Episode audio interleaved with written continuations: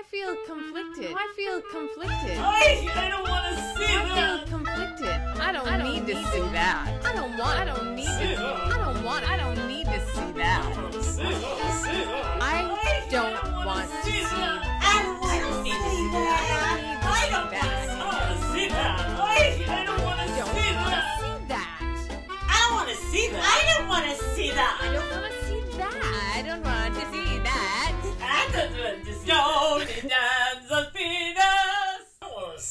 Driving me crazy.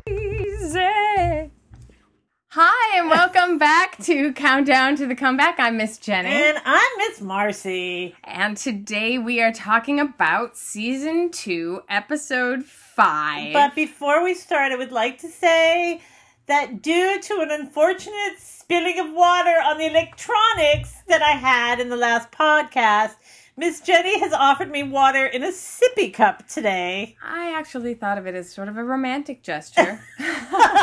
I listen, I watch, I see you. I spill. I see you as you are, and I ex- I accept it. She just held my hand. I did. All right, well, let's get this rolling because we're a little bit behind schedule. We had uh, some interesting developments, and we'll share those with you at a later date. So here we are. We are covering season two, episode five. Valerie is taken seriously. Wow, it was good. Oh my god, it was it so was good. so good. It was so good. I Uh, would yell that last one really loud to cover my phone vibrating so Jenny wouldn't yell at me. But before that, I yell.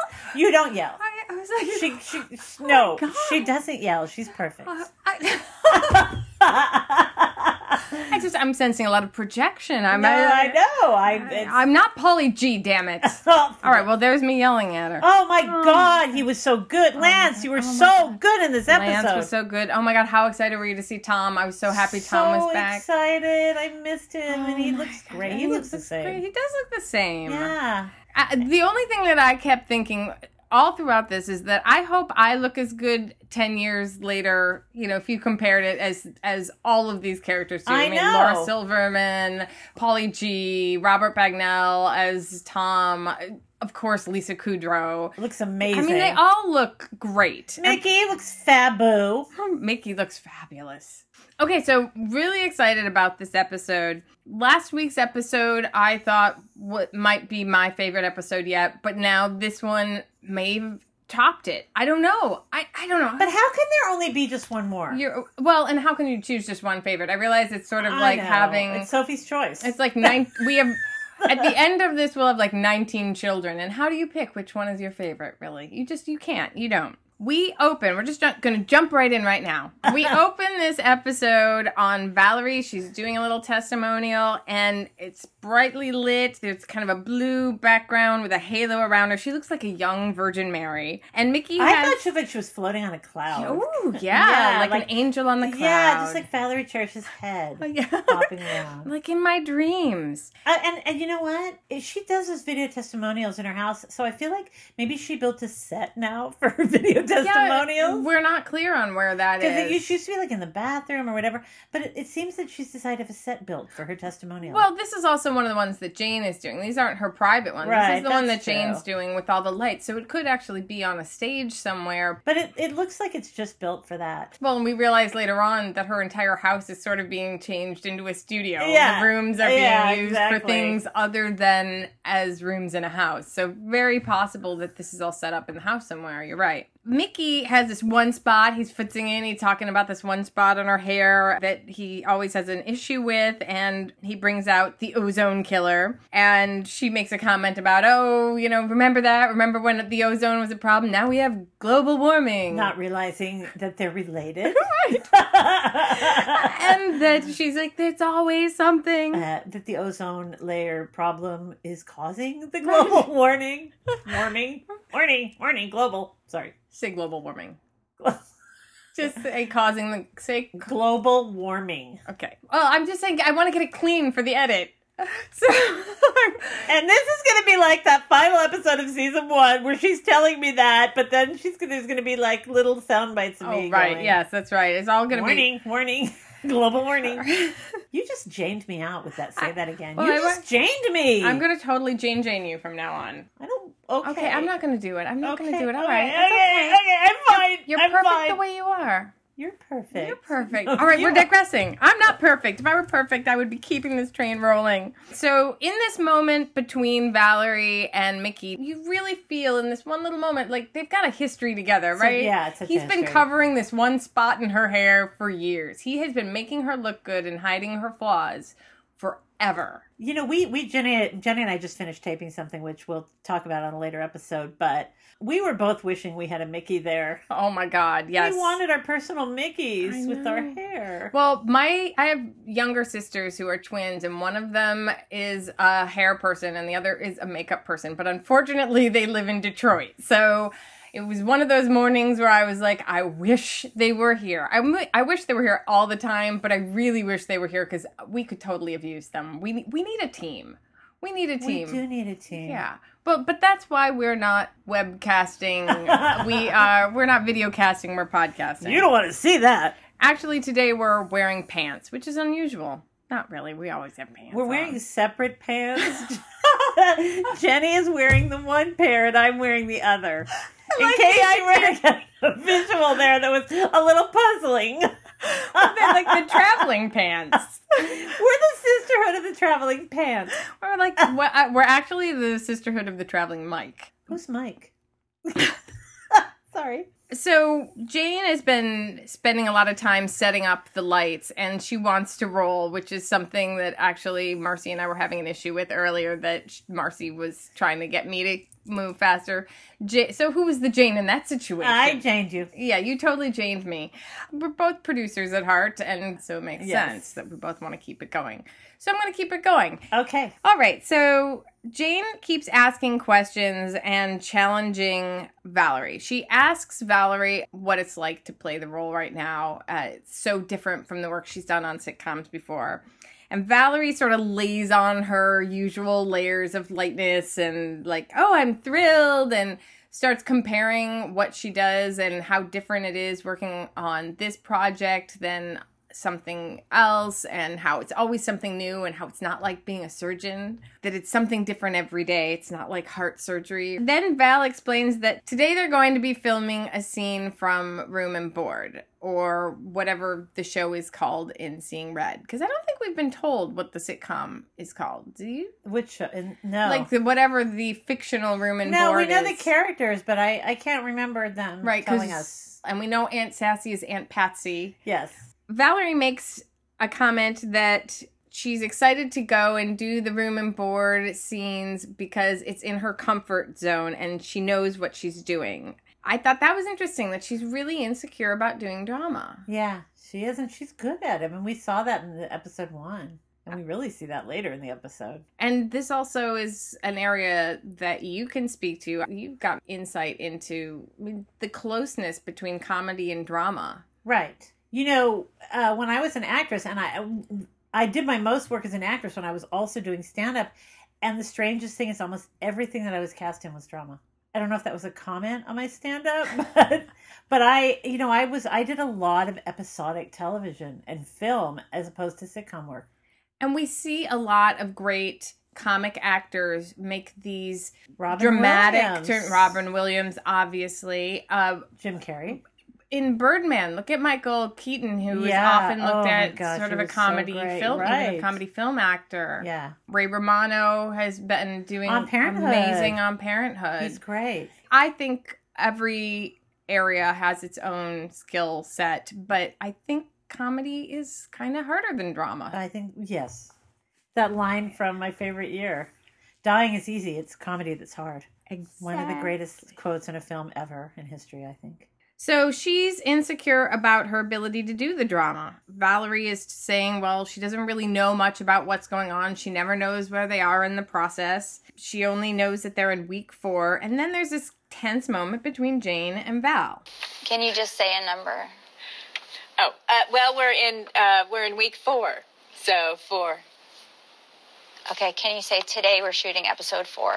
Didn't I say episode four? Well, I need the setup. October. Okay. Today we're shooting episode four. Well, okay.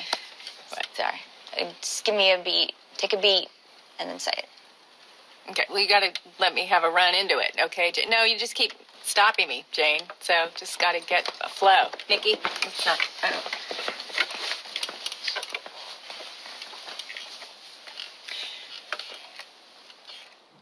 Yeah, I don't know. I was just so excited, you know, to be talking about how exciting it is to do this show, right? Now it's just must talk about numbers. You know, I don't know why they even care where we are every minute, you know, and I'm half the time I don't know where we are and I'm in the scene, right? No one gives me a roadmap. Just have to do it. You know, just Jane, don't want to sit here and lie to the people, you know, because that's not what this is, right? This is supposed to be a real representation of my experience on this show, you know? So I don't know if we're doing episode four or two or back to one or, you know, just keeping it real. You asked me to do this. What's that? I'm doing it. We're right in the middle of doing episode four.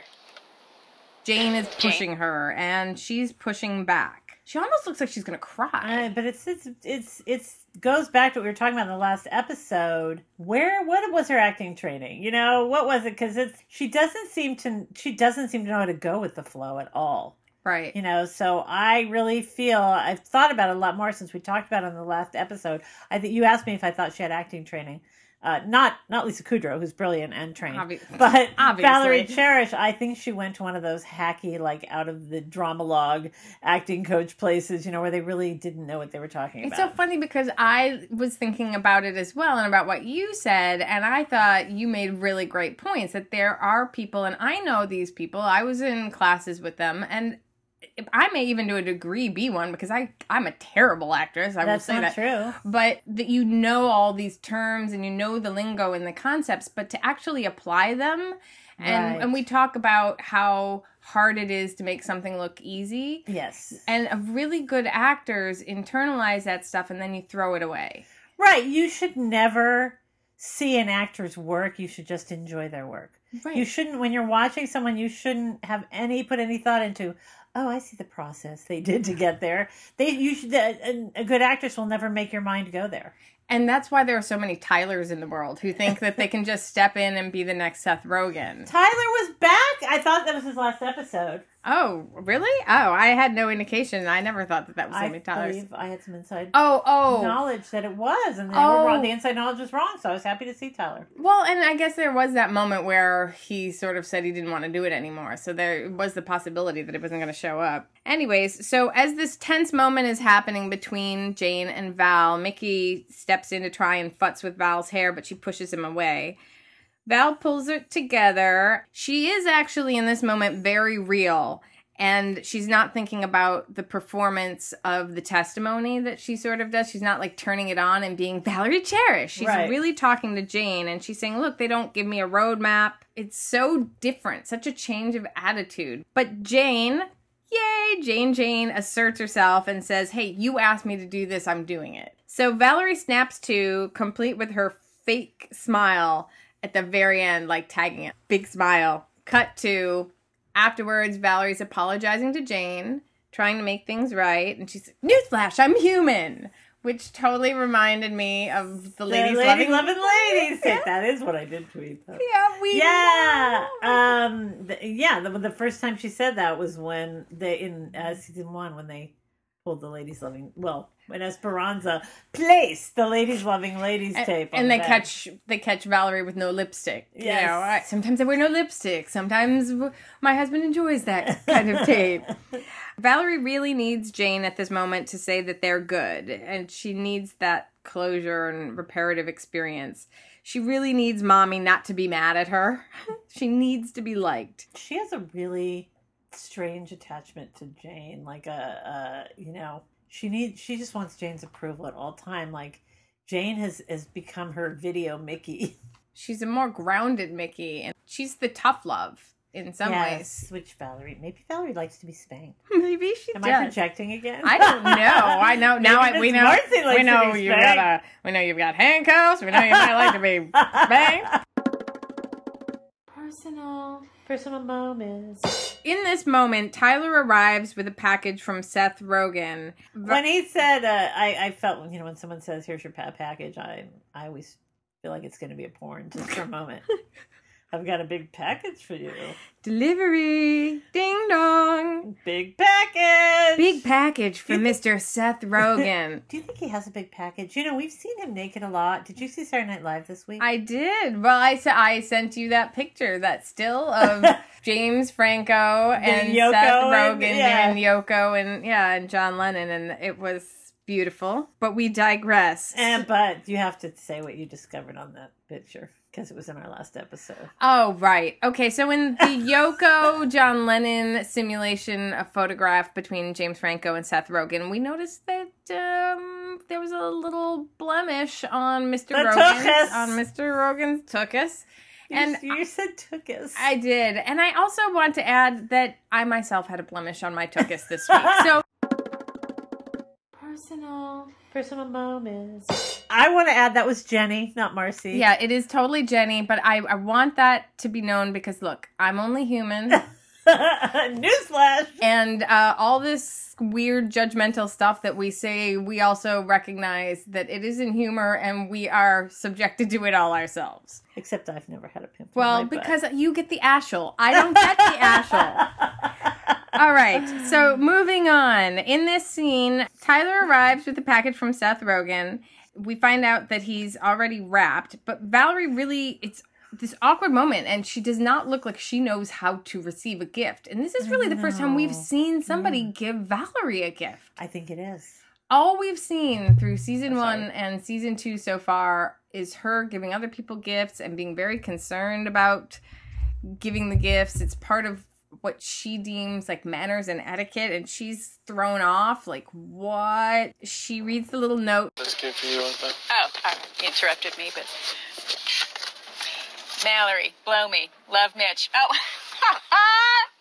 from Mr. Seth Rogen. I shouldn't have said Mr. He said blow me. I said Mr. Too formal. He said, blow me. I said, mister. It's too formal. She's totally He mo- said blow me. I said mister. He said said blow, me. I said mister. He said blow me. I said mister. He said blow me. I said mister. It's way too formal.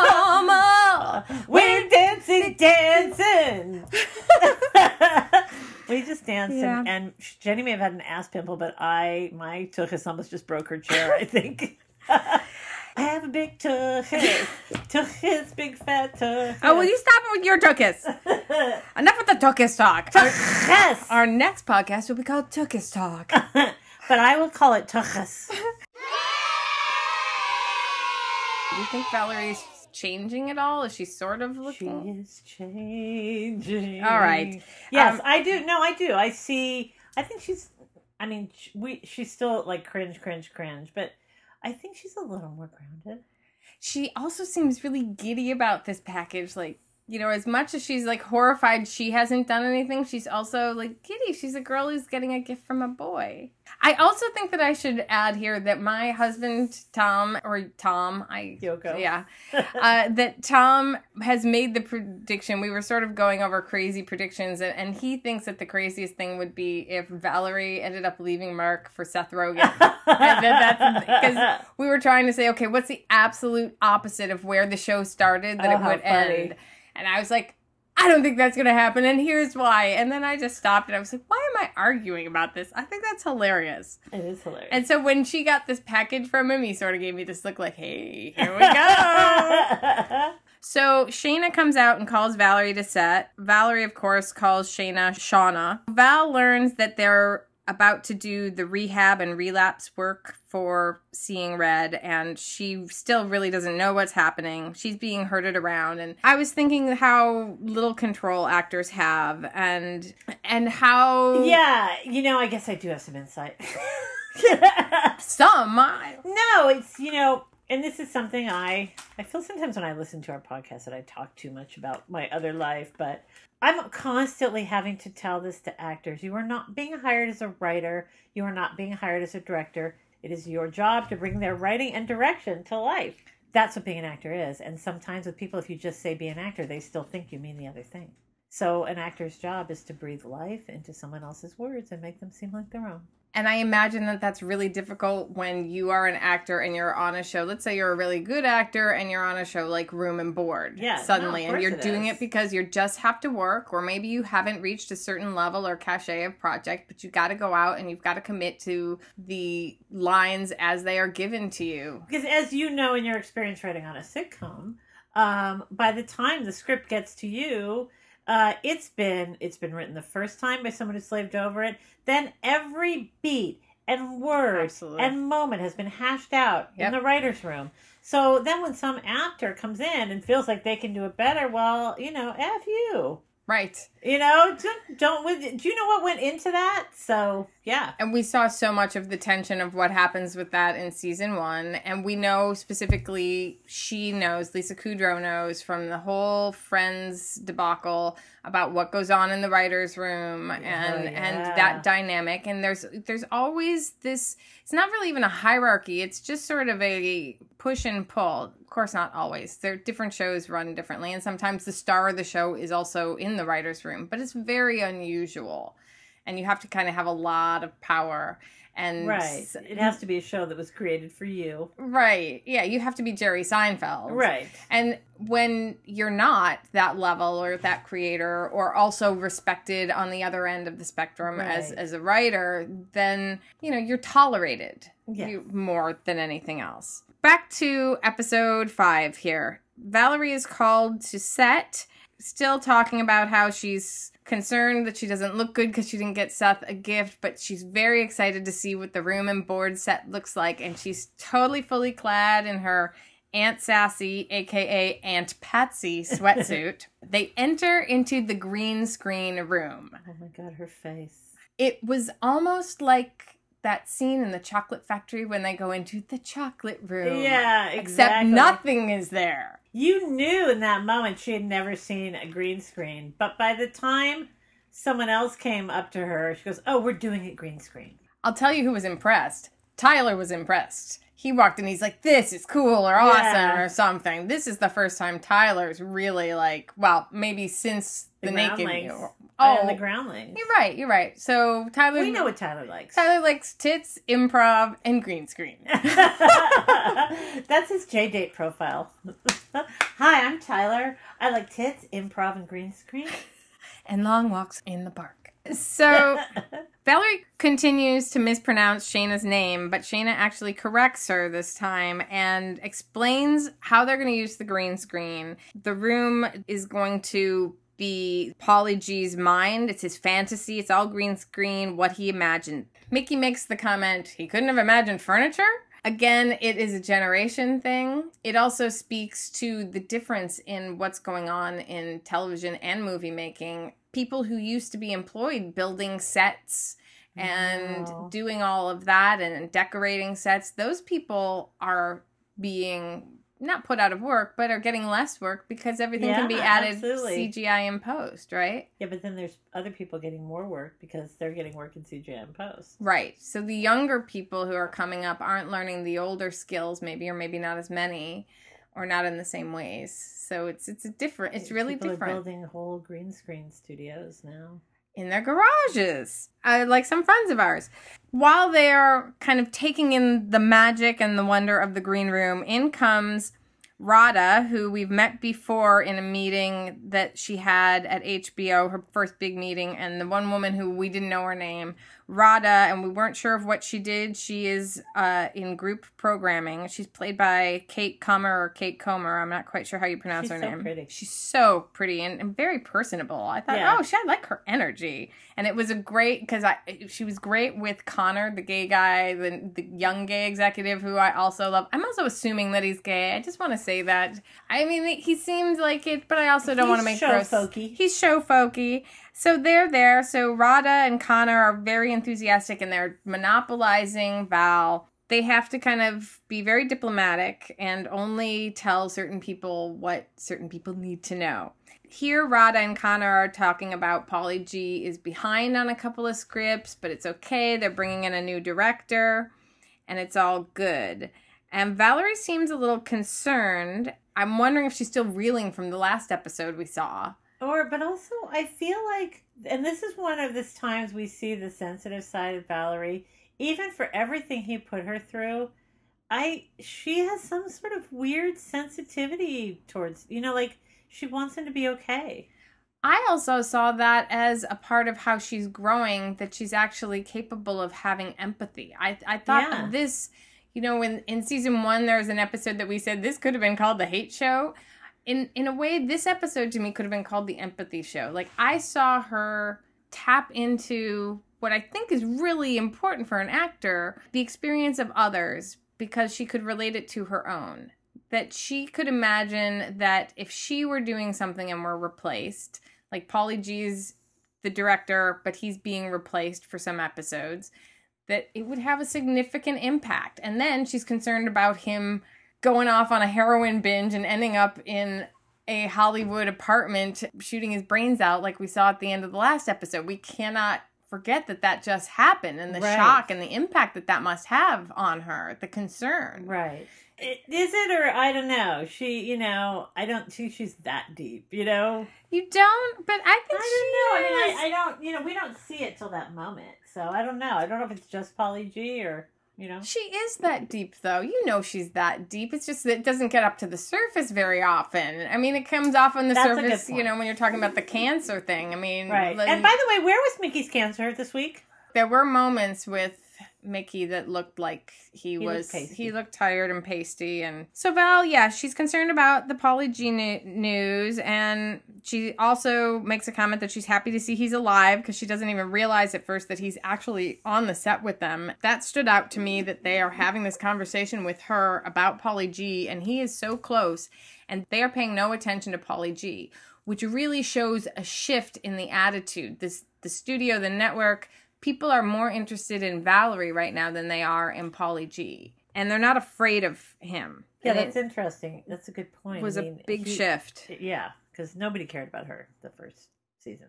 When she finds out that there's another director coming on, she- you can also see on her face, as Lisa Kudrow does so brilliantly, like a hundred different emotions coming Yeah. in. Like, am I happy? Am I sad? I'm kind of excited. There's a new director. Yes, you know, but what about Paula G? Uh, am I, you know, is that going to make it better or worse? Or who is this person? You don't know. The kids assure her that it's all good and the new director's awesome.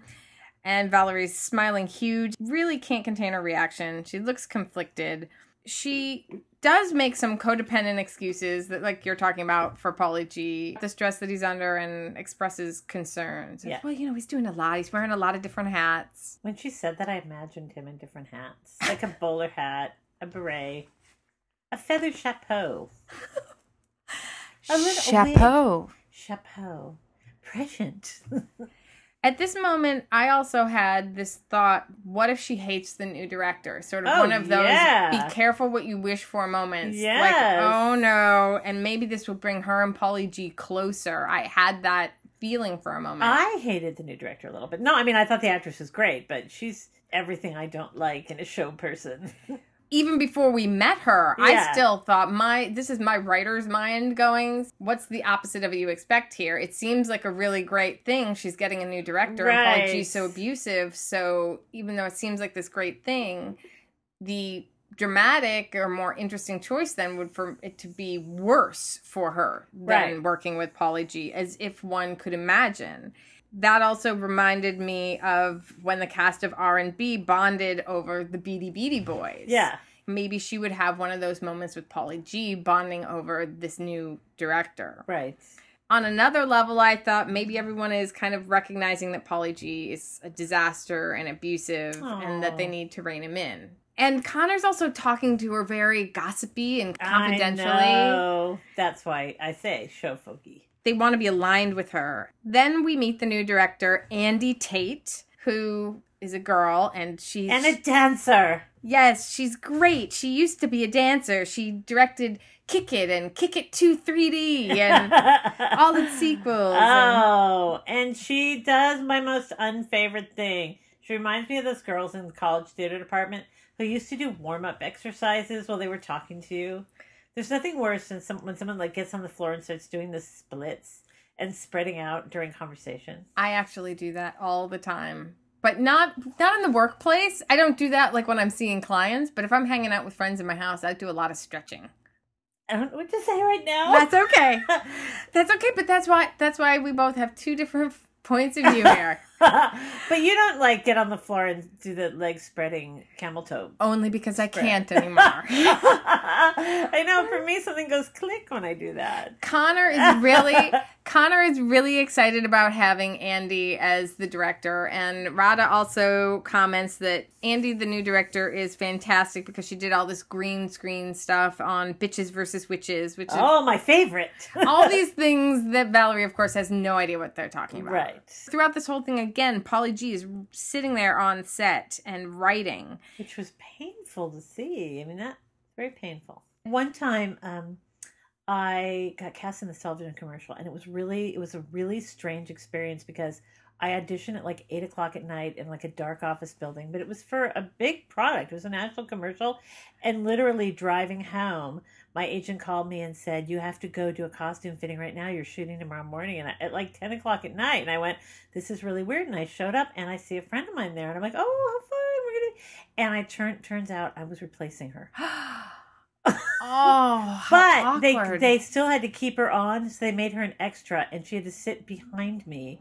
It was like a schoolroom scene. they she had to Oh, sit behind me the whole time Oh, how painful! as she watched me reshoot her scenes.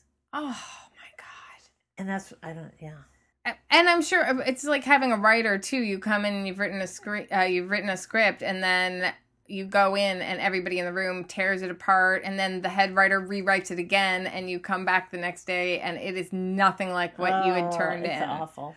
People's work will ultimately get rewritten by the showrunners. Right. That's part of the business. It's part It's of the a business. growing experience.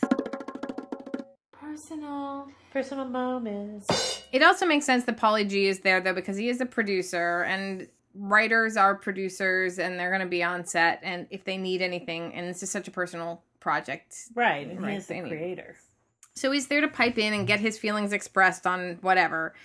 I also wondered if he's just not going to leave that set very easily too. If there's part of him that's Yeah, yeah. digging who knows what the story will be? And there's only one episode left. I have to say again. So how much more can we possibly find out?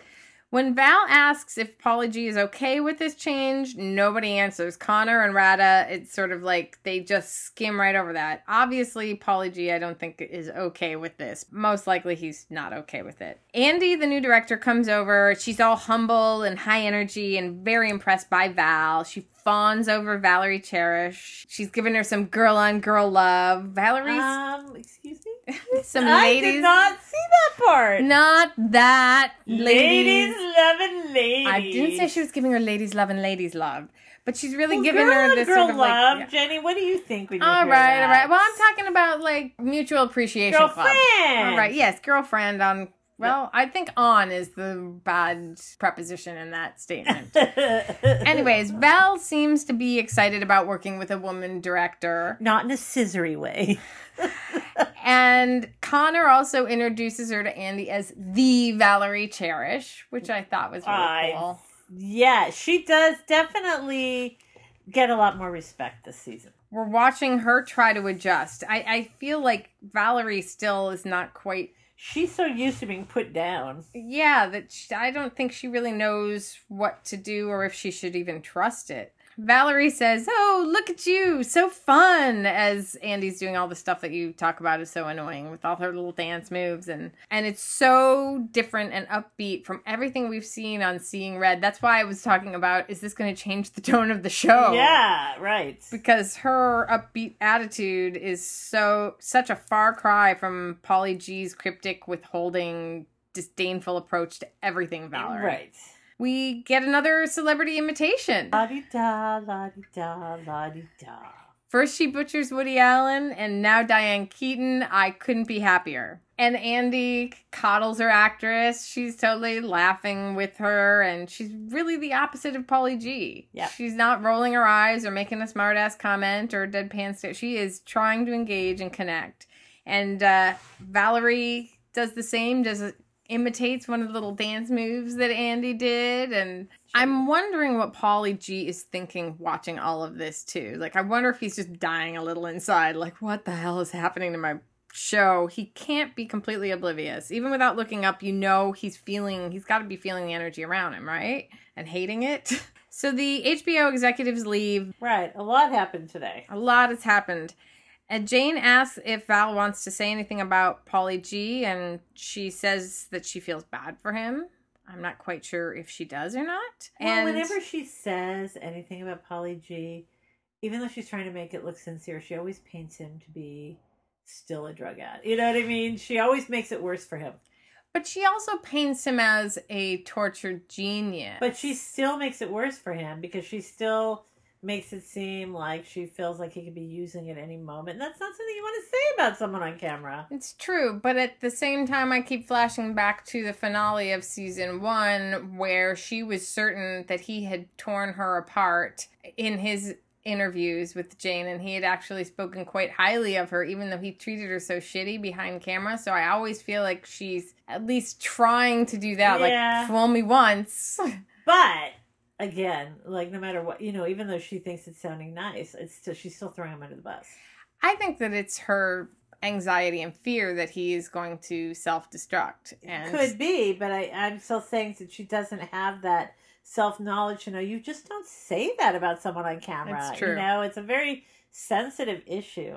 However, continuing to play devil's advocate on this subject, they are making a television show about his experience as a drug addict. Yeah, but people want to think, you know, like like Robert Downey Jr. You know that oh my god, that was in their past, but now look at them. You know what I mean? But again, And but people still talk about it. Yeah, but she's making it sound like Oh. he's still actively using. Oh, like so he hasn't been fully triumphant. Is kind of what you're exactly. saying. All right, I get what you're Instead saying. Instead of yeah, assuring people, you know, that was in the past, but look, he's doing great now. yeah, and look, he's really got it together. Oh, yeah, totally. I see what you're saying. Absolutely. she's planting Good point. doubt.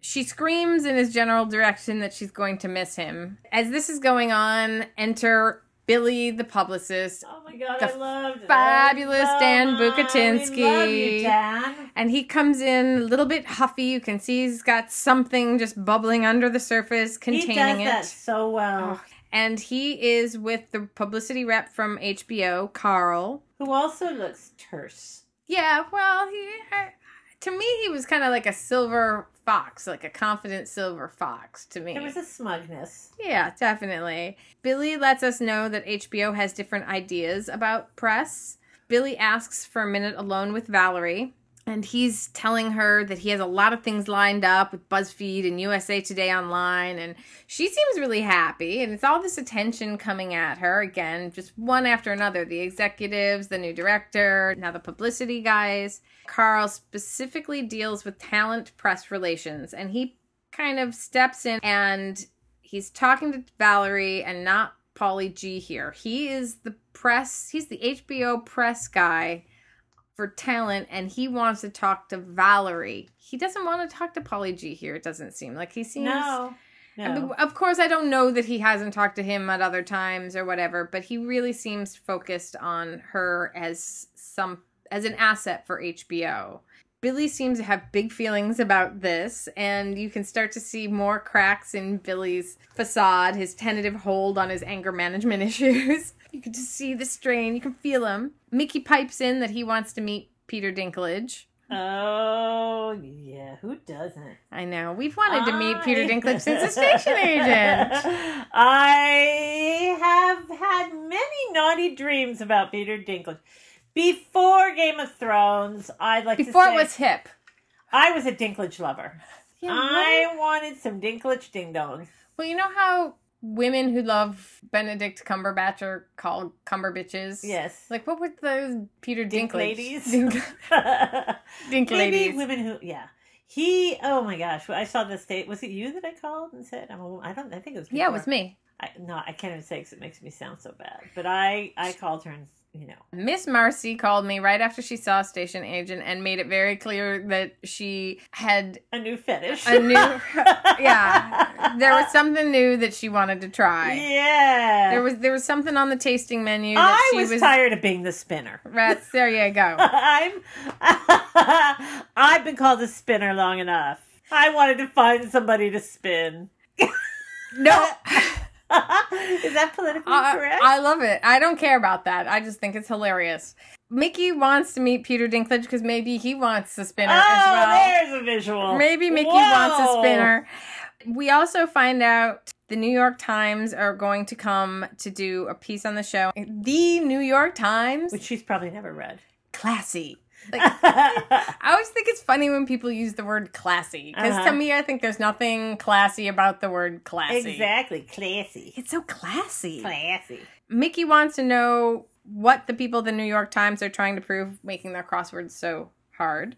Carl also tells us that HBO has told the New York Times, because of their special relationship, that they've been promised a first look at Seeing Red. And even though Carl doesn't want to step on anyone's toes, HBO is very selective about who they let their talent talk to. And it becomes very clear that they do not approve of the many outlets that Billy has lined up for Valerie to talk to. And we know what Billy's outlets are. Remember, well, let's not forget about the yoga room incident.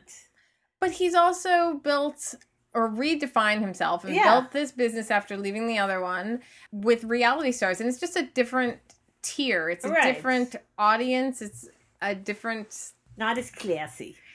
it's a different echelon.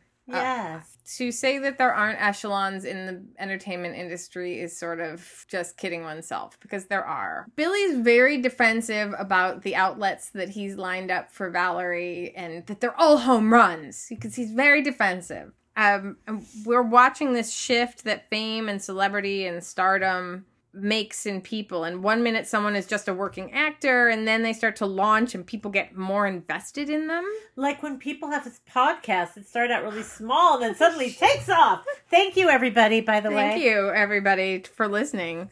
The people around Valerie are sort of shifting from being this support and collaborators to being people who work for her in a way that I feel like they weren't before. Like, I think before there was kind of this element like, they're not that they're doing her a favor, but that she needs them more than they need her. And I feel like that's shifting, and now they need her more than she needs them as she's starting to break out. With celebrity, and I'm sure Juna's character and uh, Chris McNess, played by Oh, Kellan Lutz. uh, could tell Valerie a little bit more about this too, sort of the experience of what happens when you break out and you go from being able to just returning your sheets Right. on Montana to not being able To to, the lady who became a star of Glee. right from being able to live your everyday life to no Right. longer having any privacy not that she did already she, all she wants is to be seen but she doesn't require privacy. and i'm also wondering if it's going to change her relationship with mickey so we'll kind of see Oh. but it might be a good thing. It might be bad. She may she may be closer to him because of it. So this tension is really high between Billy and the HBO rep, and Andy breaks in to get Val on set and leaving them to duke it out. Andy ge- energetically explains the way the green screen is going to work and where things are and how there's an audience of actors hired to simulate the sitcom audience laughter. Val is kind of unsure about all of this, and uh, working in a gumdrop, as she later calls it, is sort of this new experience for her. And I found this fascinating because I've never worked in green screen or on a green screen set. So to sort of see this, I imagine that'd be so hard to do. Um, my dog, Zelda, did a green screen video. Wow. And what was Zelda's experience like? I'm just She, uh, uh, it was a little confusing for her. Imagine putting a dog in the middle of a green screen and, you know, she was playing Paris Hilton's Chihuahua. Oh, that's really funny. Andy goes on to explain that the 20 actors that are in the audience are going to be cut and pasted. They're going to be copied and, and cut and pasted all over the background to fill uh, to fill the audience out in the final version. Val immediately is not having it. She's saying, "Nope, it's not going to work." Explains that they're not going to laugh. She's very nervous. You can see the anxiety rising. They're going to resent her for working on a role they didn't get they'll be jealous because it's such an expression of what her greatest fears are in others. They're real feelings that she's probably had herself about other actors. She's actually expressing real empathy because she's been in that position. Who knows? She may have done stand in work. She may have done extra work at We some don't point. know. We don't know what her history is. We learn a little bit, but she's been that actor who's been jealous that the other person got the role. That's again where I say like this is the empathy show. She's empathizing Right. with these people. And so she also doesn't trust that they're actually going to be rooting for her. Well, they probably aren't. Yeah.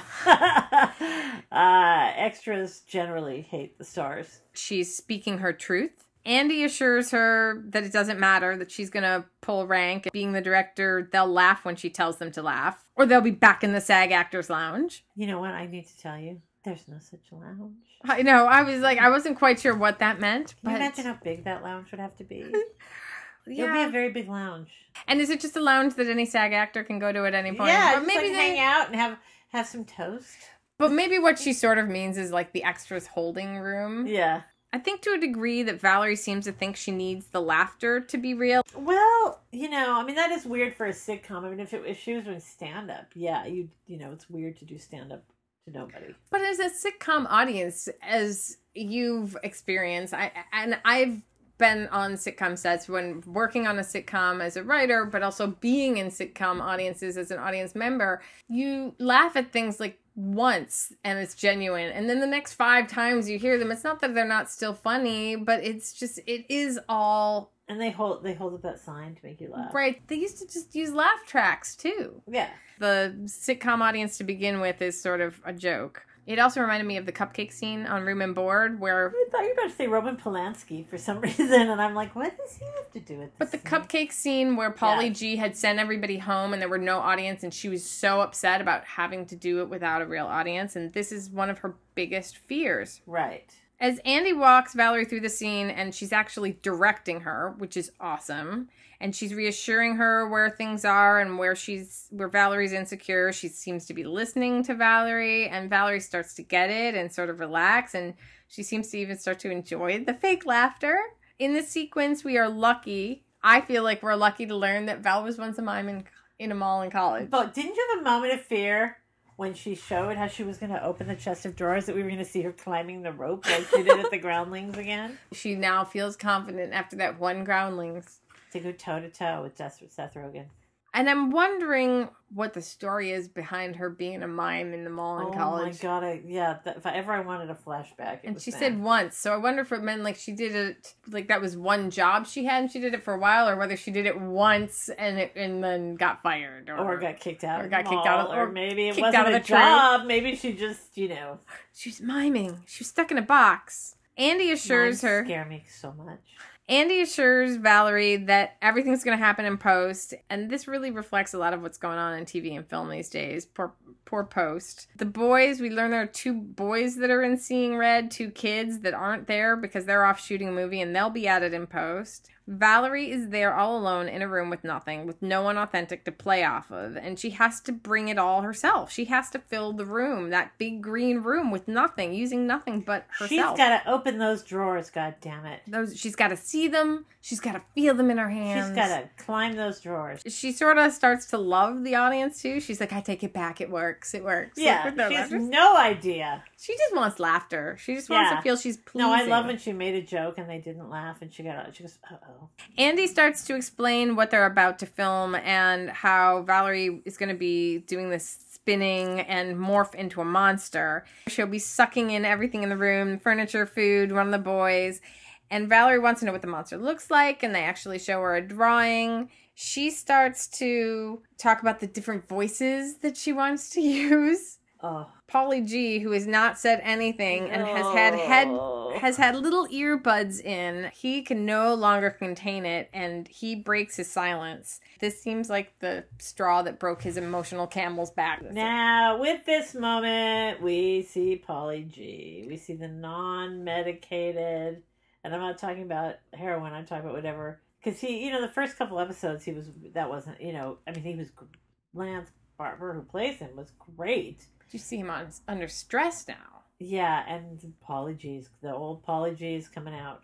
Yeah, I think it's hard enough as a recovering addict to sort of keep it together just on on a cool day Yeah. like on when things and when things are going your way you know you Yeah. get your show picked up and everything's potential and yeah there's probably some pressure and excitement but the stress of actually doing it without whatever you use to appease that anxiety is just really taxing him and pushing him to the extent of his ability to contain it. And you see this here because he shuts her down. I've been playing around with a couple voices, you know, something like, um, you know, I'm a monster and I'm There's no voice. Well, You're the monster, Val. You got it? okay. Uh, You don't have to do anything because you're the monster. You. Clear? Yeah, uh huh. I'm playing the character who's the monster. Mallory's the monster. That's right. I get it. Yeah, Yeah. that's right. Okay. Good. Again, the whole confusion between what is real, who is what. Is Valerie the monster or is Mallory the monster? Right. Everyone on set is quiet and is sort of watching this uncomfortable. Paulie G is showing many people who he is, but I'm not sure that anybody respects him or is particularly as afraid of him as they might have been on Room and Board. No, I don't think so. So Mickey's watching all this. Jane is watching. Shayna in the background. If you see her, it looks like she's got her hand over her mouth, sort of like in shock as well as he's screaming at her. This exchange also is taking place in front of the new director, this new female director, who is probably horrified in how he's talking to another woman on the set, a female actress. And Miss Marcy's picking up her sippy cup. I am, but I'm. Is, is this water for me? Yeah, that's for you. I'm scared that you put a roofie in it. There's no roofie in it. It's weird. Jenny offered to mentor me, and Just then pop it. uh, no, we're not going that. Let's not waste time doing a riff that I'm going to cut out about Bill Cosby. We go into Valerie's trailer in the next scene, and she comes out and she's wearing her full on green bodysuit. which is fantastic. She wants to have the robe on because she, of course, is always concerned with how she looks. As this is happening, Billy enters the trailer and he's really wound up about something. And he makes the announcement that he's canceled everything. A little wound up. He He looks like he's about to explode. Billy, not now. Not now. I have no hair. No, I no, mean, it's I fine. have I'll just go fuck myself. God damn it! And people are gonna get pissed at me. They're not pissed at HBO. They're fucking mm-hmm. pissed at me. Okay. Do you want some water or something? Do you know what I do all day long, Valerie?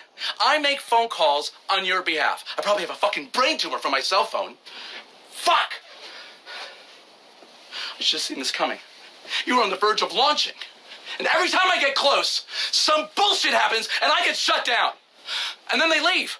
Suddenly, you really get an idea of what has probably happened to Billy before. I mean, this cannot be the first time that he's. That is why I think we just saw. I'm pretty sure that hissy fit that we witnessed just now is what happened at his old firm. And I think the same thing happens to a lot of people in the industry, not just actors or writers or publicists, just pe certain people. It's a personality trait too that you get to a certain level and you create your own chaos. You Right. are, you know, setting up all the dominoes for your own self destruction and you're tipping them over. And that's kind of what he does in this scene. The most important thing here is that he's convinced that she's about to launch and that she's going to dump him. And he's so afraid of being left that he wants to be the first one to leave. And all Valerie hears is she's a star. Right. That's the all she got out of his huge temper tantrum and everything else when he left, not really caring about him. Did you hear? I'm a star. Uh, that's all she got. That's all she got from that. And we see this happens in Hollywood with people achieving success and that they do leave the people on the shore who kind of put in all the footwork to launch them. You know what? Yeah, and I for a moment I thought, oh, Valerie won't let that happen. But you know, don't forget in season one with the designer dress, she threw Mickey under the bus. Valerie is like trying trying sort of lightly to calm him down, but not really engaging too much and really does let him go. Cause she's gonna throw him under the bus. Okay, there's a point at which she almost she looked almost to me like she was smiling, but I thought that could be She was just like thinking about nervous. shoes. But she may have also just been stuck on something that he said, like somebody was I'm about to star, launch, right? yeah. He obviously feels powerless and insecure. He also compares what's happening to what happened with Eva Longoria before Housewives. Mickey's concerned that he's crying. Are you crying? Is he crying? Billy, listen. Don't cry at work. It's not professional. Leave me alone. I don't care. There's no crying in baseball. Billy begs her to fire him and then just says, fuck it, he quits and storms off. I left my cell phone in. Yeah, well, can't even fucking quit right. Billy half-assed. He calls himself a name as he's storming off. It was really sad. It was sad. It was a great hissy fit. Dan Bucatinsky was amazing. It was amazing. Oh, and I also have to say at that moment though, because I always get really excited when I see Billy come on because of the energy and the character amuses me. Oh, and well, and and the whole the whole mystery relationship with him and and Mickey. So his quitting and storming off made me really sad for a moment. I was like, I don't me want him to be done. I don't want him to be yeah. done. At that moment, I thought, oh no, I, I'm not ready to say goodbye to Billy. But then I remembered he's the producer, so But that doesn't mean necessarily that I know. Billy's gonna be back. Again, we're about to have an empathetic moment with Valerie here. Mickey asks Valerie what she thinks that was. What was that? Yeah. Well, I think, you know, and I think he was embarrassed. You know, in front of HBO, the big guns, you know, because they're right. That Carl knows what he's doing. That to me seems almost like an empathetic moment, and Sort of. and that she sees this desperation in others and knows it on some level because she's lived in that place for a while. Couldn't handle the pressure, you know. Poor little Billy snapped. Just snapped, you know. Wants it so bad. And you heard what he said, you know. We're approaching superstardom now, so, you know, couldn't handle it. Flew too close to the sun. She said, "You heard what he said. We're approaching superstardom now," which he didn't say. No, he didn't say any of that. That's what she heard. That's often happens with Valerie. And then she's invited to set. Shayna shows up to invite her to set. I was going to say the funniest thing about the green screen suit is the whole point to a green screen suit is to take everything away that's not green so they can put it back later. And she insists that Mickey pulls some pieces of hair out.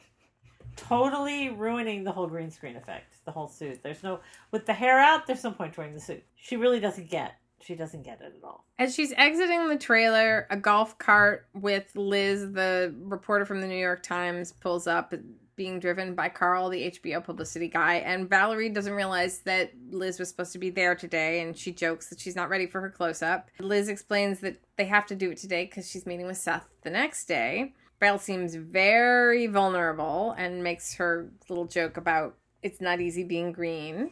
There's another. There's a lot of film related stuff. There was the there was the Muppets reference. Ever the insecure actress. It's not that easy being green. on the green screen set, Andy is directing Val again, helping her with the movement and really praising her when she gets it. It seems like it's working really well. Valerie's being directed to act as if she is ripping a baby apart and told that she's destroying Paulie G's inner child. I was thinking about that green suit, and boy, anybody would feel vulnerable in that. It is, It is you may as well be ensemble. naked. I know it shows everything. So Val, she does have those three strands of hair give her comfort, though. She's doing this spinning, twirling thing that she's being directed to, and Mickey compliments her as quite the twirler. Val wants to talk to Liz, the reporter, who is sitting there on set before she leaves. She's afraid that Liz, the reporter, will think that this is representative of the entire season. Hi. Just wanted to say. this isn't what we normally do. You know, this stuff, the special effects, ripping a child apart. I don't know what they're going to have me do for an encore. Uh, eat Santa Claus. Don't worry. I know this isn't representative of the entire season. Yeah, okay, Good. I saw the first episode. Oh, you did? Mm-hmm. Oh, yeah? Oh. Your performance is very brave. We learn here that Liz has actually seen the first episode, and she makes a comment that Valerie's performance is brave. Oh, And she does say that she wants to talk more to Val after she's changed. The way that Liz says that Val's performance is brave, that's a really big compliment to an actress. But again, Valerie doesn't hear what's being said to her. She hears what she wants to hear. Liz looked almost like she was going to cry saying it. Like, Well, but Valerie looked stricken as well. Like she didn't. definitely. Well, Valerie looked like a deer in the headlights, Yeah. though. Like, what do you mean by brave? Liz looked really like she'd been touched in some way. Valerie looks uncomfortable because she has no idea what she means. And that word, brave, just sets up the rest of the episode. Yeah. They're about to go again on set, and Valerie calls Mickey over and she tells Mickey what the reporter just said and that she's certain she needs to see the dailies And can they get a DVD? I- You know what? My hair, I, I feel my hair coming out, so Mickey has to check it. Um, All right. It's good to me, Red. Yeah. Um, she saw the first episode. She said I, I was brave. What does that mean, brave? I don't know. I gotta see the dailies. You know what? Just gotta see them. And Jane's like, yeah, people don't do DVDs anymore. It's all up on Dax. Valerie thinks Dax is a person. Who's Dax? Is he the crew guy with the kilt? I was obsessed for a moment about the crew guy with the kilt. I haven't seen the crew guy with the kilt. I kilt. haven't either, but you know, Well, we know that there used to be a crew guy with no nose in season one, so now there's a crew guy with a kilt. and I mean, every time you see a man in a kilt, doesn't it get you to thinking? Sure, but that's because I have a plaid fetish. Do you? I do. Do you want a man Sort in a of. plaid skirt? Maybe. Do you make your husband wear a kilt? Oh, that would be sexy. I don't think he would do it. I think he might. oh well, all right. Uh, so Jane explains He doesn't further. want us to say that. Jane explains further that Dax is a website and that they need a password to get on it. Cut to we're in the study in Val's house. Which okay, you know what? I felt there was a weird continuity issue in this episode. Did you get that too? Because they were on the set. The New York Times reporter was there. Then they were suddenly at Valerie's house, but it was it ended up being the same day because then when they got back after the other stuff we're going to talk about, the reporter was leaving. Uh, but it could have been the next day. It could be the next day because she was going to meet with Seth But she was the wearing the day. same thing. Yeah, it was a weird. I mean, I, I don't know. I don't know. It didn't take me out. That's why we both do this. We both noticed different things. I wasn't noticing what the New York Times reporter was wearing or not wearing. So we're in the study of the Berman chair, the cherished Berman household, and the it wall is there slash the comeback wall, and I had no idea how they got the password, but somehow they got the password. Yeah, and I think Jane got it somehow. Jane can do anything. in the middle of Mickey struggling to figure out how to access Dax, Mark comes into the studio and there's tons of pounding and construction sound going on around them. We realize the crew is there still for shooting Seeing Red. And this is where Mark informs us that they are converting the dining room into a hospital room. How did that happen? That it's suddenly, you know, it's their studio. Just as Mickey is getting into Dax to see the footage, Mark has reached his limit. Val, what's with all the pounding? This is crazy. Your show guys have been here for hours. No, I know, but they have to be here, though. Well, what are they doing? Well, they have to turn the dining room into a hospital for the OD scene. You're not even in the hospital scene. Red, I think we're in. Okay. This is supposed to be behind the scenes only. I'm finding a sublet. 11:30, so he's allowed. But she doesn't really seem concerned. She doesn't go after him. She doesn't even ask Jane, like, hey, should we go after him? She's like, no, she's totally interested in the dailies. And then they view the dailies. Which I thought she was brilliant in. She was so good. But we talked about that when we saw the little clip from when she was on CSI, too. And we're like, Yeah. she's really good. Yeah. We yeah. see more of it. And yes, it's amazing. This footage of her, she's fantastic. She seems real. It's an interesting fictionalization of the message that she left for Paulie G when she was in Palm Springs and he had the party and invited everybody but her. And remember, she left him that drunken message. That to me was what this scene was like a dramatization of that. Do you think about that at all? Yeah, absolutely. And all she could obsess about was the lighting. That's all she saw when she looked at herself. Also interesting in the seeing red footage is the line Mallory says. Not Valerie. Not Valerie, but Mallory says that I'm your way out and you're too fucking stupid to know it. I just thought that that was a really significant thing Yeah. that Paulie G had written that she said to him. Yeah, but that was sort of him admitting he fucked up room and board, not her. He fucked it up by trying to fuck her over. I think it shines a light on the fact that sh- she doesn't even really understand what seeing red is about. She still thinks it's about making her look bad. She doesn't even see how It's him. It's his whole drug induced thing. that is his fantasy about her, but also he doesn't seem to be representing himself very flattering. No. Not that she's concerned about that. Mickey is very, very impressed with this footage, and he, if he's not already, he looks like he's about to cry. And he makes the comment, Red, oh, Red, after all these years, you can really act. And again, like you said, all she's concerned about is how she looks, the lighting, that she looks tired. Suddenly she panics and she needs Billy back to do some damage control and get some pretty magazine covers. She does not like looking like herself or looking like a real person. No. It made me sad because it made me think about how many actresses in Hollywood must really feel like that You know, about Jenny, themselves. we just did that. Jenny and I had to send in a self tape of something for something we'll tell you about later. And we both were sitting there uh, picking ourselves apart. It's we were. It's true. Valerie says people aren't going to want to see me look like that. Jane, do you see that? Valerie doesn't want to see the real Valerie. Well, you know, t- someone who travels with their hairstylist everywhere clearly has some image they've created that they're very rigid about, and she's, you know, she's got still got the same hairdo. You see, like a lot of older actresses in Hollywood who are, oh god, who's Dyan Cannon? Do you know who Dyan Cannon Yeah. is? You know, she had that long curly hair. Yeah. You know, she's. I you still see her at the Laker games. She goes to Laker games. Her seats are right near my mom's, and she still has that you know long curly hair. And she wears the little jeans, and I mean, she looks great until she turns around, and then you're like, whoa. and she's older than my mom. You know, her look could use a little updating, but she's she's the exact same look she had when you know she was uh, probably a teenager. Well, they say that a lot of people get stuck in a look, their high point of, I look good like this, so I'm going to stay like this for the rest of my life. And I remember working for a writer director who still wore the same kind of jeans, t shirts, and sunglasses that he had been wearing for 15 years. Oh no, that's not good. And I would have to special order things. I mean, these white Vuarnet sunglasses from like 1983, which oh, you know, people get stuck in their glory day areas. And this is somebody who I really liked and cared for, I think was very talented and a good looking guy, but I would still think, like, ooh, we need to update that look. But he was very rigid about it. It's comforting to him.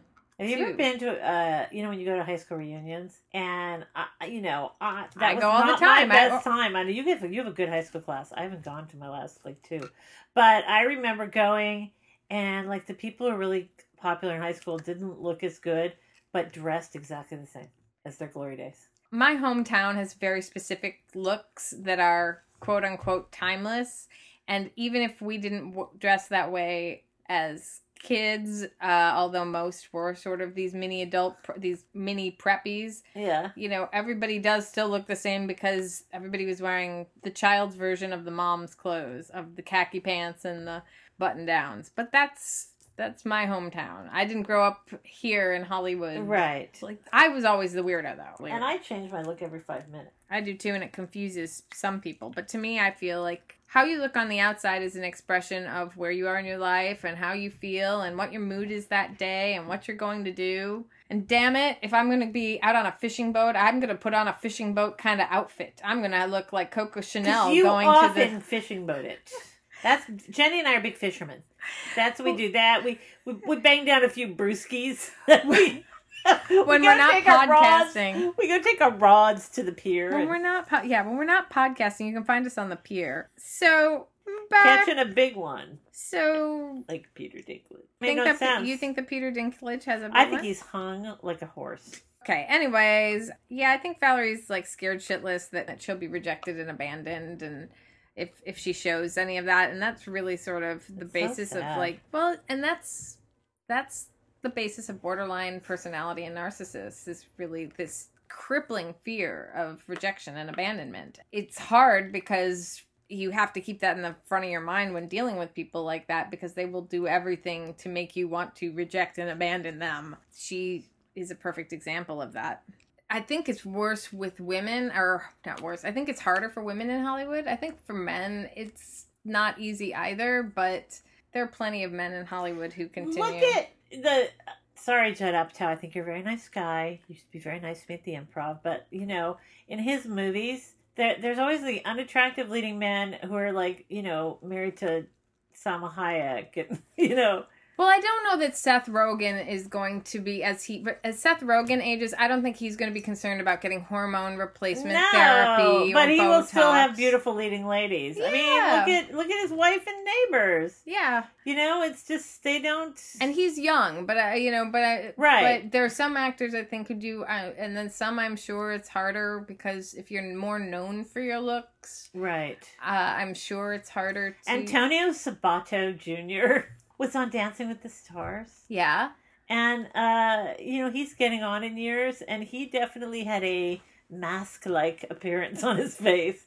It made me sad. Well, we we just want everybody to know that you know whatever you do that makes you feel good, as long as you're healthy about it and people are not taking advantage of you, you know, go for it. But we also, I love Love who you are. love who you are. Beauty comes from the inside. And after this, we're both going to our Botox appointments. I, I'm gonna do liposuction.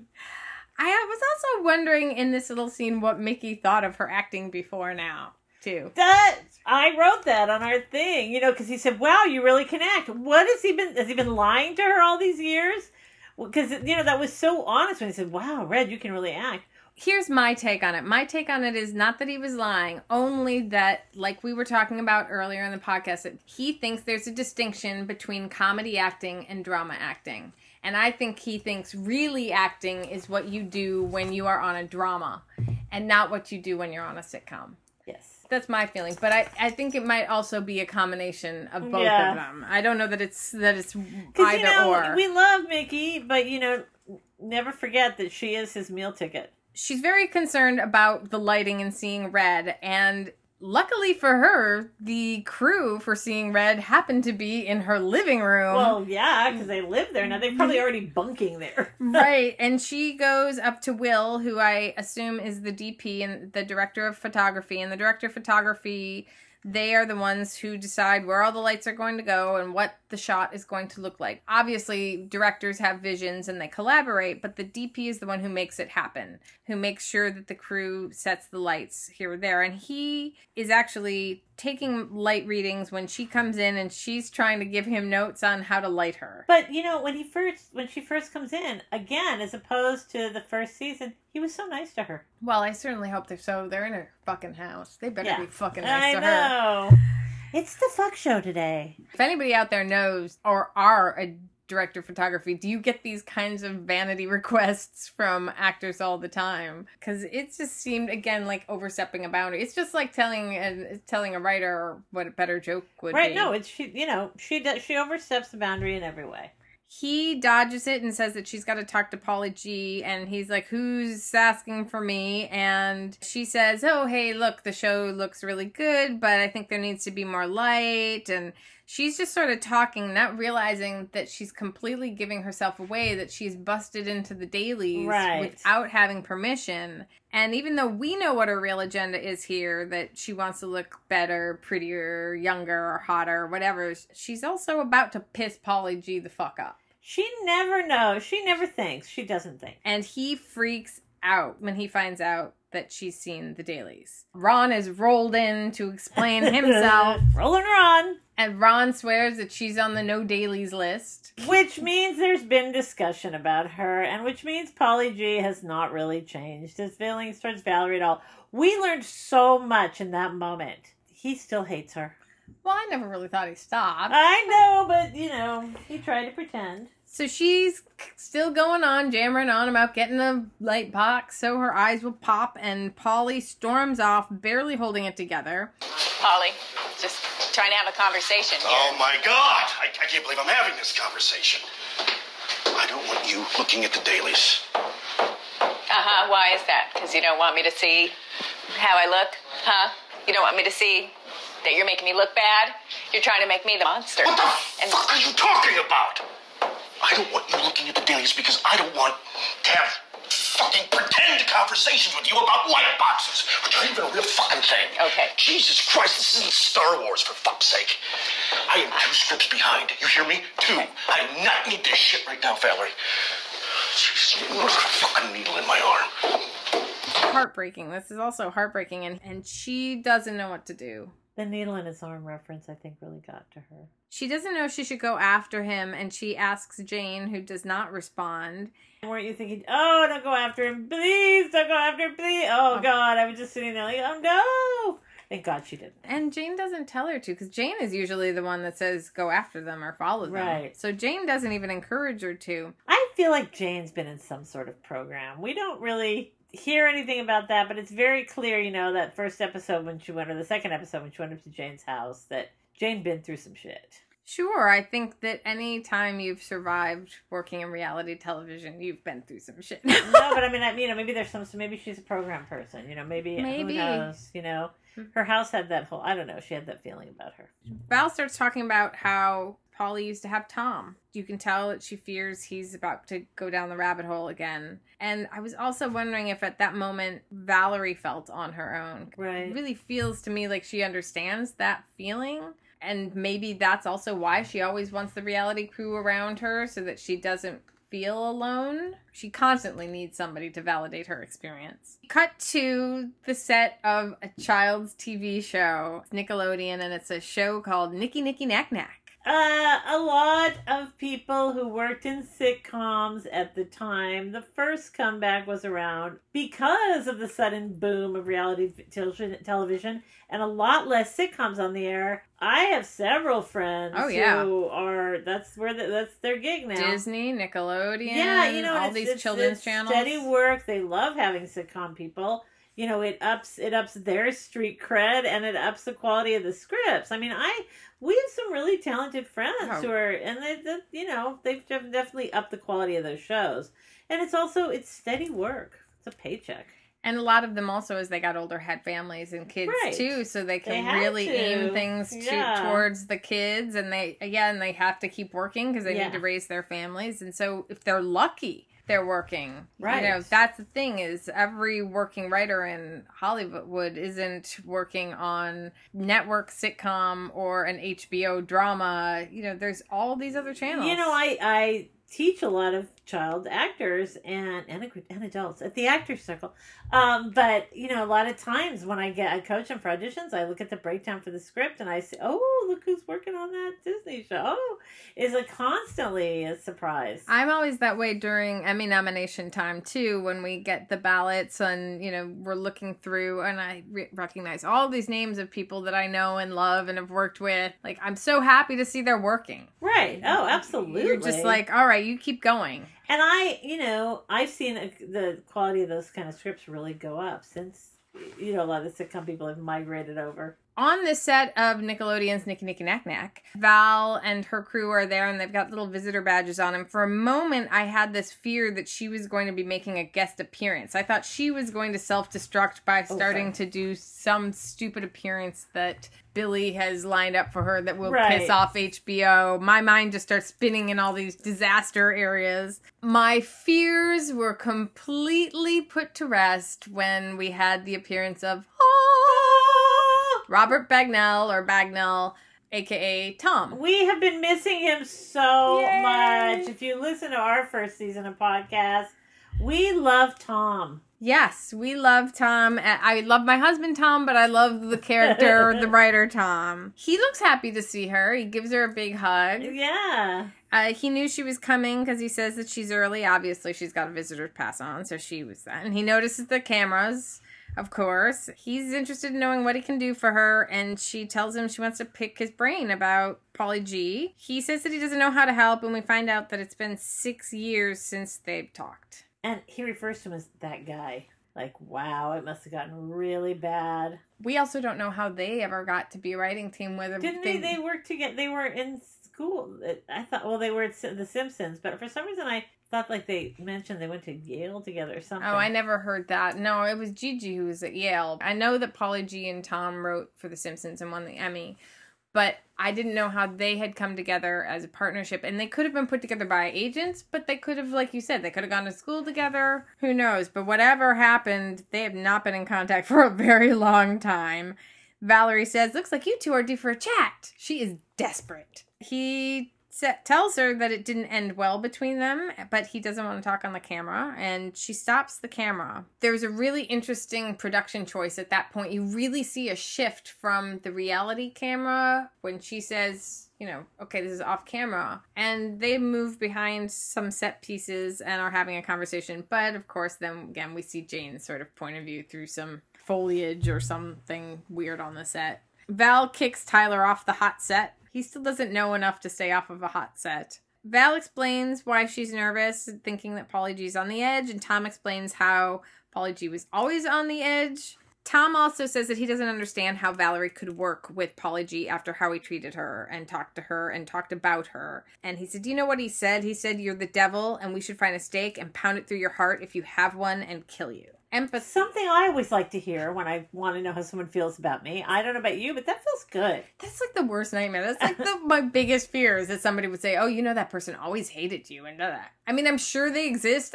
I don't want to hear it though. I'm happy in my little place called denial. I like my bubble. I like my Uh, bubble. my bubble is happy. We also see that Tom is really only happy kind of on the surface with what he's doing and his patience for it is low. Yeah. He really is losing patience with the guy who's playing the caterpillar, which Oh God, he was good. Valerie takes some responsibility for the things she feels she may have done on room and board, which is very mature of her. Yeah, absolutely. right? And he was a drug addict, mm. so made mistakes, said some things. I said some things too, you know, to Mark, you know, after a glass of Pinot Grigio. But listen, like the old saying goes, let he who has done it cast the first stone. Ugh, Jesus, why? I don't get this business. Why does everybody make excuses for that guy? Not making excuses. I practically had to go into Al Anon to deal with his bullshit.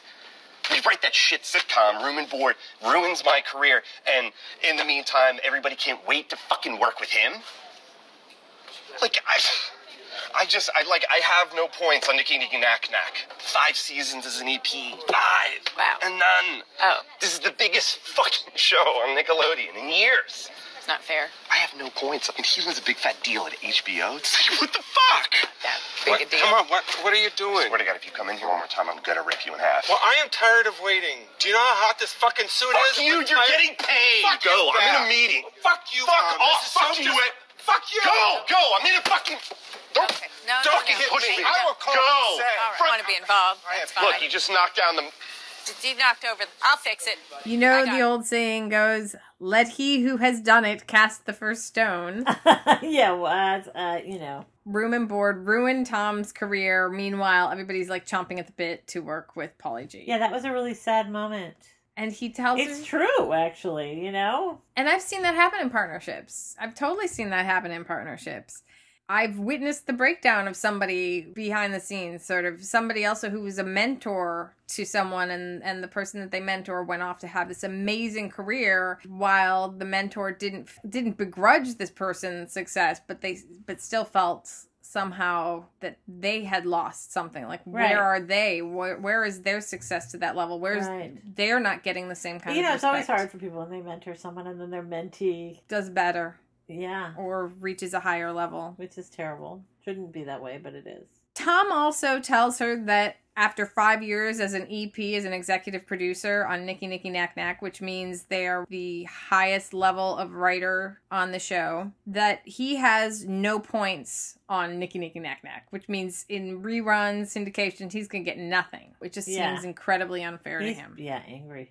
Valerie gets a text from Mark that informs her that he's just rented a house in the Palisades. Yeah, Love ball. love ball. I don't. I think he's going there alone. Her face at that moment registers again so many conflicting Yeah. it's the same thing as finding out there's a new director on the show Uh, yeah, I think this one hurt a little more. I think she oh i knows. uh, probably yeah. but she covers Oh yeah, she there. You know, there goes back to her old. Uh, everything's fine. I'm gonna. I'm gonna show you the Val I think you want to see. that'll be fun for us Yeah.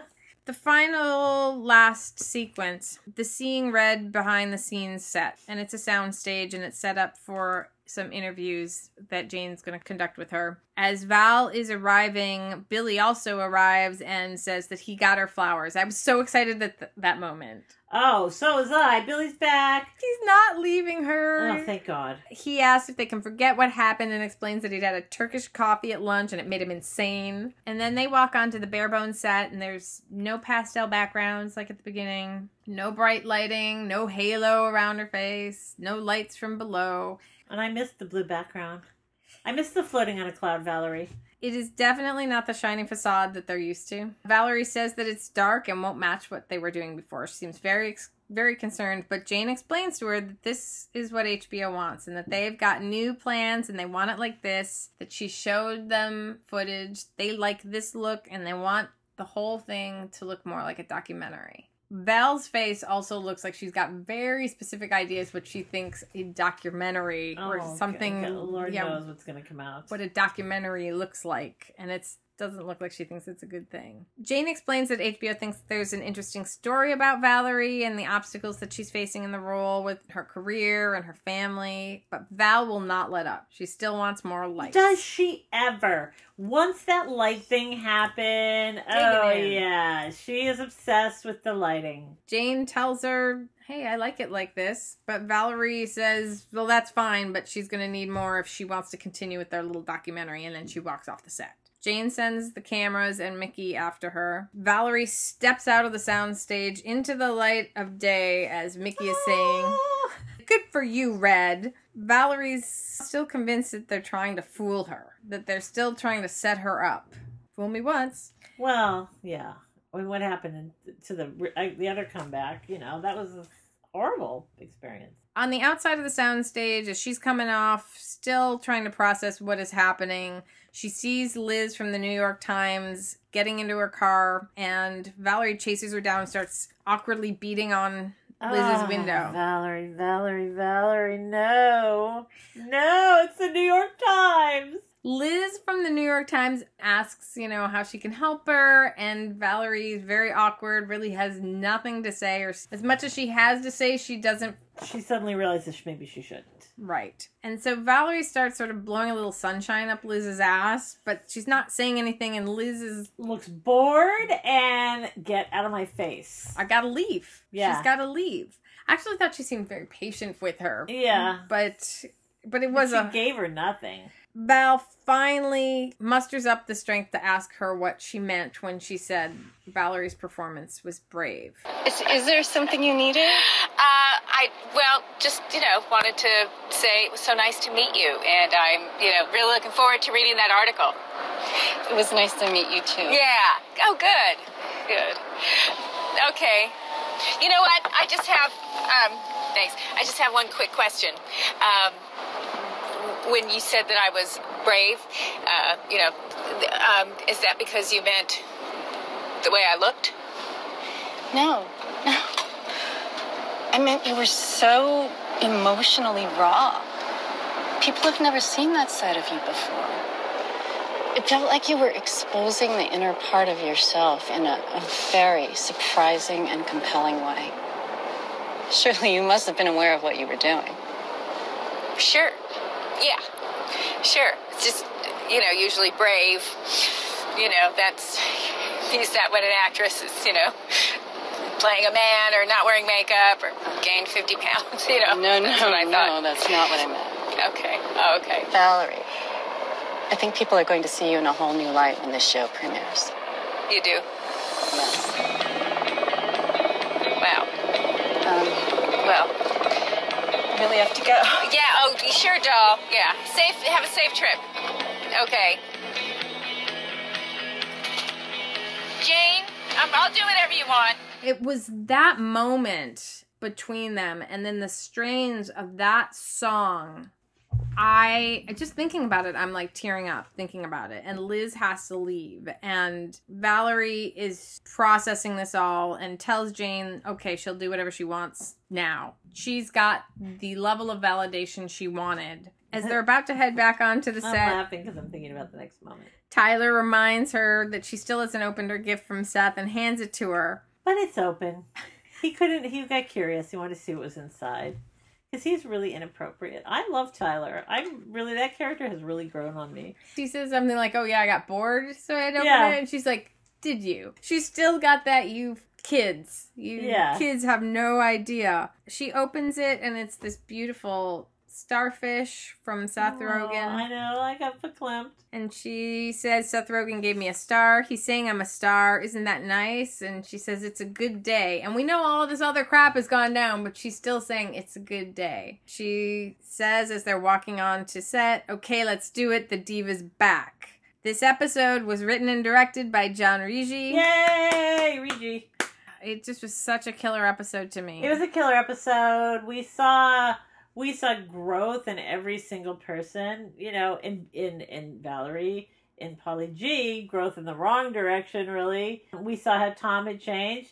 Billy. We saw that Mickey maybe never thought Valerie was a good actress up until this moment. So Right. was a- and Jane was really assertive. You know, Jane really. We learned that you know Jane is employed by HBO, so um, she's really Valerie's boss in a lot of ways on this on the documentary. Now she is. And Yeah. I love that Jane has sort of taken this opportunity to do what she wants to do now. Make a documentary. Yeah, now she's able to do something a little more legit. I wonder if the last episode. It's so funny because we listened back to the predictions we made uh, for the first season, and we were off, sometimes we were right, but more often we were like it went a totally different way. But I was wondering if the last episode will be the documentary, like we saw the first season, that we're going to uh, see part of the behind the scenes. or Ja- or Jane's documentary. Maybe we're just going to see Jane's documentary. I'm very. I'm like. I'm almost sad that Oh, I'm very sad. There's only one episode left. they've got to do more. I know. That's one of the things I kept thinking was there's no way you can just wrap this up now. Can you? So Will there's they? got to be more. There's got to be.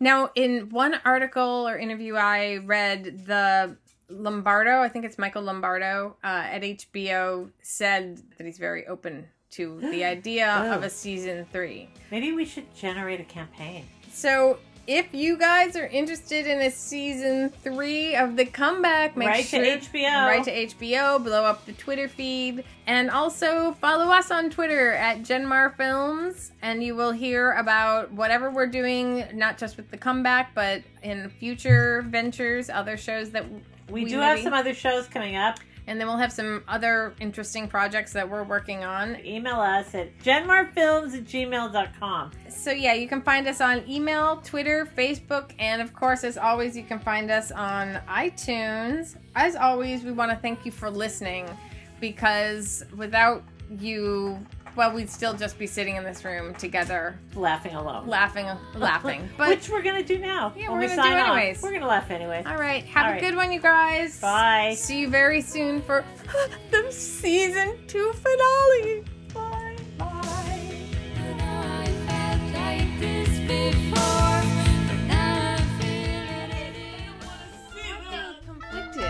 don't, I don't need, need to see that. I don't want. I don't need to. I don't want. I don't need to see that. I don't want to see that. I don't want to see that. I don't want to see that. I don't want to see that. I don't want to see that.